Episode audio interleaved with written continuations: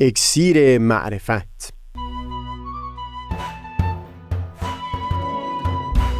مروری بر مضامین کتاب ایقان. این گفتار نقشی نو تغییر ماندگار. از تا همامه ازلی در شور و تغنیست، گوش قلب را از سروش او بی بهره مکن. از تا همامه ازلی در شور و تغنیست، گوش قلب را از سروش او بی بهره مکن. گوش قلب را از سروش او بی بهره مکن.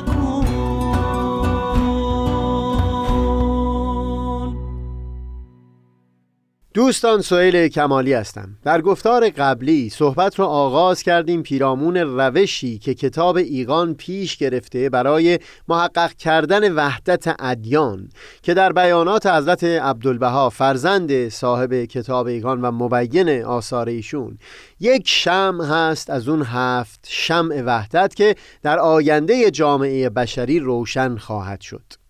در صحبتی که پیرامون عوامل کنش اجتماعی داشتیم در خصوص قوانین و هنجارهای رسمی، نرمها و الگوهای غیر رسمی رفتار و هم ارزشها سخنی گفتیم و گفتگومون رو ادامه دادیم پیرامون مواردی که قانون رسمی نوشته شده منعکس کننده اصول عالی هست، اما نرمهای حاکم در جامعه حامی اون قانون نیست.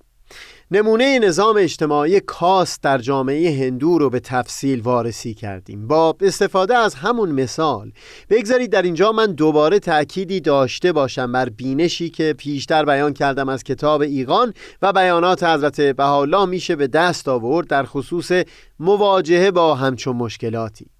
ما در چندین گفتار تأکید بر این کردیم که در کتاب ایقان و متون بهایی کوشش می‌کنند این اطمینان رو در دل فرد باورمند پدید بیارند که متون مقدس هر یک از ادیان ظهور و بروز گوشه‌ای و جنبه‌ای از یک حقیقت واحد هستند و لذا برای شناخت حقیقت این بسیار نیکو هست که فرد با انس گرفتن با متون مقدس همه ادیان گوشه های مختلف حقیقت رو فهم بکنه.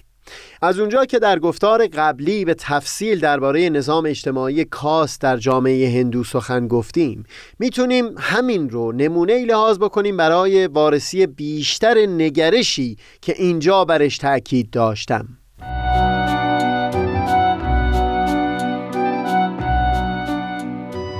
در نمونه نظام اجتماعی کاست که بیان کردیم، فردی که از صمیم قلب باورمند شده باشه به بینش کتاب ایقان، با همه وجودش میکوشه که اون حقیقتی که در متون آیین هندو در این خصوص گنجانده شده رو فهم بکنه. ببینید، تأکیدم این هست که این فرد نه فقط به خاطر مدارای در گفتگو با افراد جامعه هندو، بلکه در تلاشی صادقانه برای فهم حقیقتی که در اون متون گنجانده شده تحقیق را آغاز میکنه. چند بینش در دل این فرد جا گرفته که همه در جاهای مختلف از کتاب ایقان بیان شده و ما در طی گفتارهای مختلف اونها خواهیم پرداخت. یکیش همین اطمینان هست که حکماً حقیقتی در اون متون نهفته هست و لذا شایسته هست که وقت و انرژی صرف بشه تا اون حقیقت فهم بشه. اطمینانی پدید آمده که این تلاش و صرف انرژی بی نتیجه نخواهد بود. بینش دیگری هم هست، اینکه ادیان در تکاملی تدریجی هستند همگام با رشد اندیشه بشری. تعاملی هست بین اراده الهی و اختیار و اراده جامعه بشری. این معناش این هست که هم خود ادیان کمک می‌کنند به رشد تمدن بشری، هم از اون سو زمانی که تمدن بشری پیشتر رفته باشه دیانتی که ظاهر میشه در انطباق با همون مرحله متکاملتر رشد بشری ظاهر خواهد شد. ترکیب همین دو بینش سبب میشه تا فرد از یک سو این رو لحاظ بکنه که خصوصا در تعالیم اجتماعی چه بسا اون بینشی که در متون آیین هندو گنجانده شده در انطباق کامل با اقتضا و نیازهای مرحله کنونی از رشد جامعه بشری نباشه، اما از اون سو به خاطر اطمینانی که در دلش پدید آمده سعی میکنه تا حکماً با تحقیق مفصل و عمیق بینشی که در همون متون آیین هندو گنجانده شده بود رو بر اساس نیازها و اقتضای روزگار پیشا مدرن به خوبی فهم بکنه.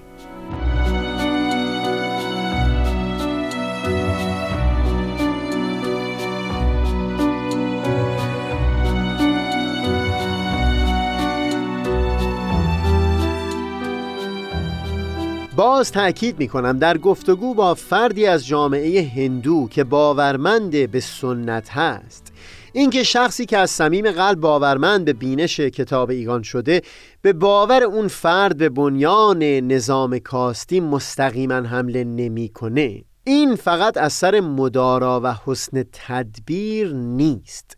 نه، به حقیقت این رو پذیرفته که بینش عمیقی در ریشه های این سنت بوده که میبایستی اون رو به خوبی فهم کرد، اما در عین حال پذیرفتن تکامل تدریجی ادیان سبب میشه تا این رو هم لحاظ بکنیم که همون بینش هرقدر هم حکیمانه بوده باشه چه بسا در سازگاری کامل با نیازهای امروز جامعه بشری نباشه.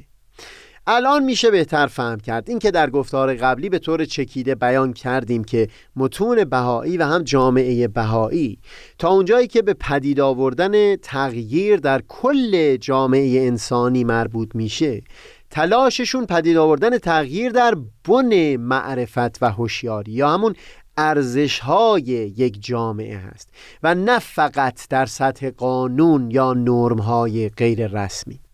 از پیش نشان دادیم که نوشتن قانون هرچند خودش قدم مثبتی هست، اما اگر حمایت نرم‌های غیر رسمی نباشه اون تغییر ماندگار رو پدید نخواهد آورد. الگوهای رفتاری غیر رسمی هم خودشون مبتنی بر یک معرفت و هوشیاری عمیق‌تر هستند و در اینجا هم باز برخی تغییرات نمیتونه ماندگار باشه. به عنوان مثال در همین چارچوب جامعه هندو اینکه یک فرد تلاش بکنه در یک روستا دالیت‌ها رو در آب خوردن با بقیه شریک بکنه هرچند قدم مثبتی هست، منتها ماندگاری این وابسته به پدید آمدن تغییری در بن معرفت و هوشیاری افراد اون روستا هست، هوشیاری که بر اون اساس این افراد باورمند شده باشند به برابری انسانها تا با این تقلیب در معرفت هم آب خوردن و هم تمامی نمودهای دیگر اون حقیر انگاشتن دالیت ها برای همیشه محو و نابود بشه.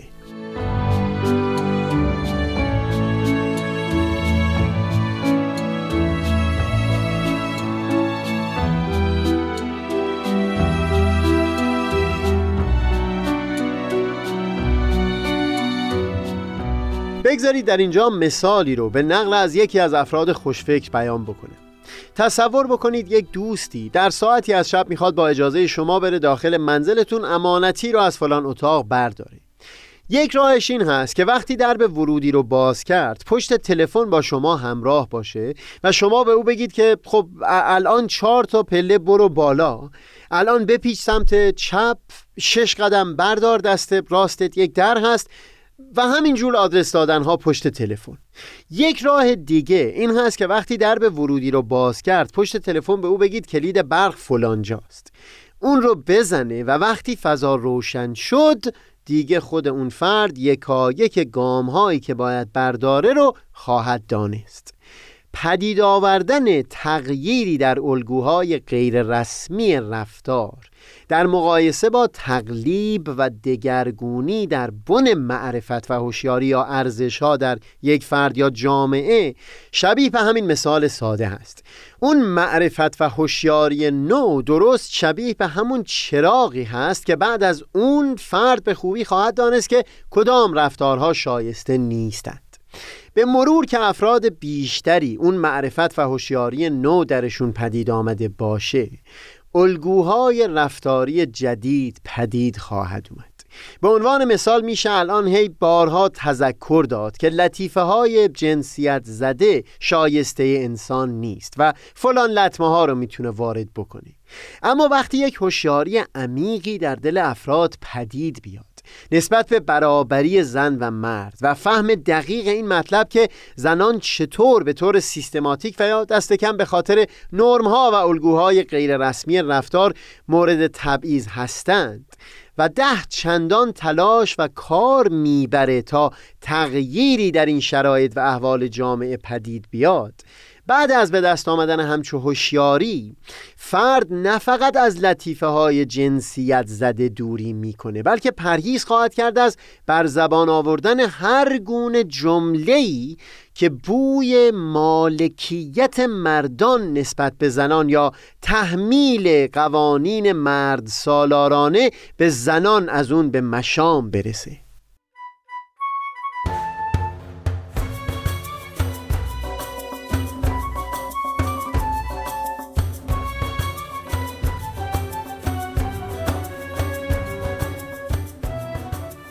هرچند روال معمول این بود که در گفتگو پیرامون عوامل کنش اجتماعی، یعنی قانون و هنجارهای رسمی، نرمها و الگوهای غیر رسمی رفتار و هم ارزشها، صحبت به طور منظم دنبال بشه و یکی را از پی دیگری وارسی بکنیم، اما میل داشتم اول کلیت سخن بیان بشه تا دیدگاه کلی شفاف شده باشه و بعد از اون برگردیم یک قدری با تفصیل بیشتری نمونه هایی رو وارسی بکنیم تا مطلب وضوح بیشتری پیدا بکنه. اول از همه بگذارید کمی بیشتر درباره مواردی سخن بگیم که شکافی هست بین قانون نوشته شده با الگوهای غیر رسمی رفتار در یک جامعه. در گفتار قبل نمونه نظام اجتماعی کاست در هندوستان رو بیان کردیم که هرچند قوانین مترقی برای حمایت از طبقه های پایین تر و به خصوص دالیت ها تدوین شده، منتها الگوهای رفتاری جامعه در حمایت از قانون نیست. نمونه دیگری هم در کتاب‌های تاریخ همیشه به عنوان بارزترین مثال ذکر میشه. بعد از جنگ‌های داخلی آمریکا، آزادی سیاهان بر اساس قانون اساسی تضمین شد و هم حق رأی به سیاهان داده شد. ایالت‌های جنوب در جنگ‌های داخلی اون طرفی از جنگ بودن که از بردهداری حمایت می‌کردن و حتی بعد از شکست در جنگ و تحمیل قوانین مربوط به برابری سیاهان ترتیب‌هایی رو پدید آوردن تا عملاً تأثیر قوانین رو خنثی بکنند. در تاریخ از این ترتیب‌ها به عنوان قوانین جیم کرو یاد میشه. به عنوان مثال در خصوص حق رأی موانعی تراشیده شد که عملاً سیاهان را از رأی دادن محروم نگاه می‌داشت. با توجه به اینکه اکثریت سیاهان فقیر بودند، از این زمان به بعد برای دادن رأی پولی گرفته شد تا به این طریق سیاهان محروم بمونند از رأی. برای اینکه سفید پوست‌های فقیر محروم نمونند هم تدبیری اندیشیدن. اگر شخصی پدر بزرگش دارای حق رأی بوده، از پرداخت اون وجه معاف می شده. به این ترتیب بدون اینکه در قانون نامی از سفید یا سیاه بیاد، عملاً همون تبعیض‌های سابق ادامه پیدا کرد.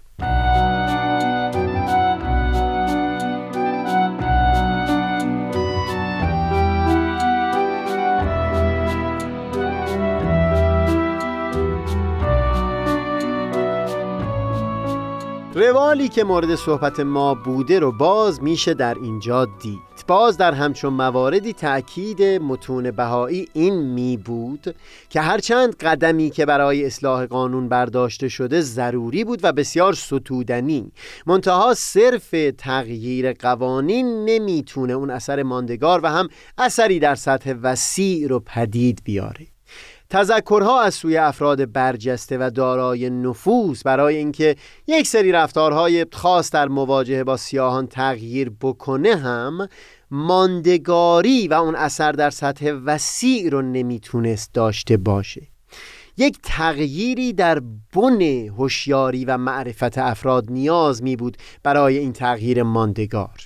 در متون آیین بهایی همواره دو منبع غنی برای دانش و آگاهی لحاظ شده، یکی علم و دیگری متون مقدس ادیان. نیرومندترین تغییر در معرفت و هوشیاری اون هوشیاری هست که هم از دل علم بیرون آمده باشه و هم از دل متون دینی. به عنوان مثال حضرت عبدالبها در سفری که به غرب داشتن دم به دم تأکید می‌کردند که نظریات علمی زمانه که اصرار داشت بر وجود چندین نژاد و برتری نژاد سفید بر دیگر نژادها اوهامی بیش نیست. منتها حتی بعد از دهه 80 که شاخه‌هایی از علم به این اطمینان رسیدند که نژاد بشر یکی بیش نیست و لذا نژاد پرستی نه اینکه فقط انحراف و خطای اخلاقی باشه، بلکه از اساس غیر معقول و موهوم هست، با این وجود همچنان مشکل نژاد پرستی در نقاط مختلفی از دنیا، حتی کشورهای پیشرفته که علم در اونها جایگاه خاصی داره، استعداد این رو داره که جوهای خون به راه بیندازه. همین هست که بیان کردم نیرومندترین هوشیاری اون معرفتی هست که هم از سوی علم و هم از سوی متون دینی پدید آمده باشه.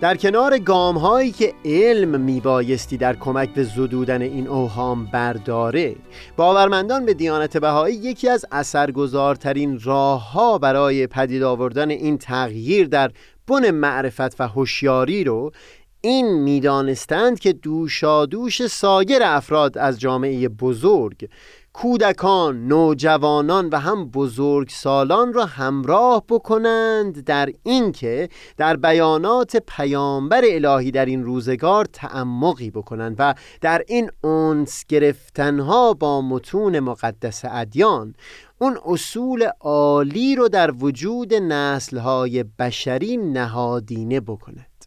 این همون مبنایی هست که بر اون اساس کلاس‌های اطفال، تواندهی نوجوانان و حلقه‌های مطالعاتی پدید آمده.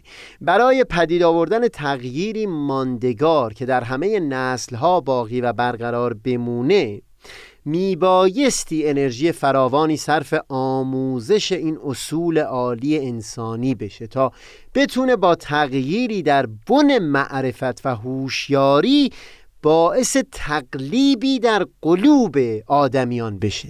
منم آفتاب بینش و دریای دانش، منم آفتاب بینش و دریای دانش،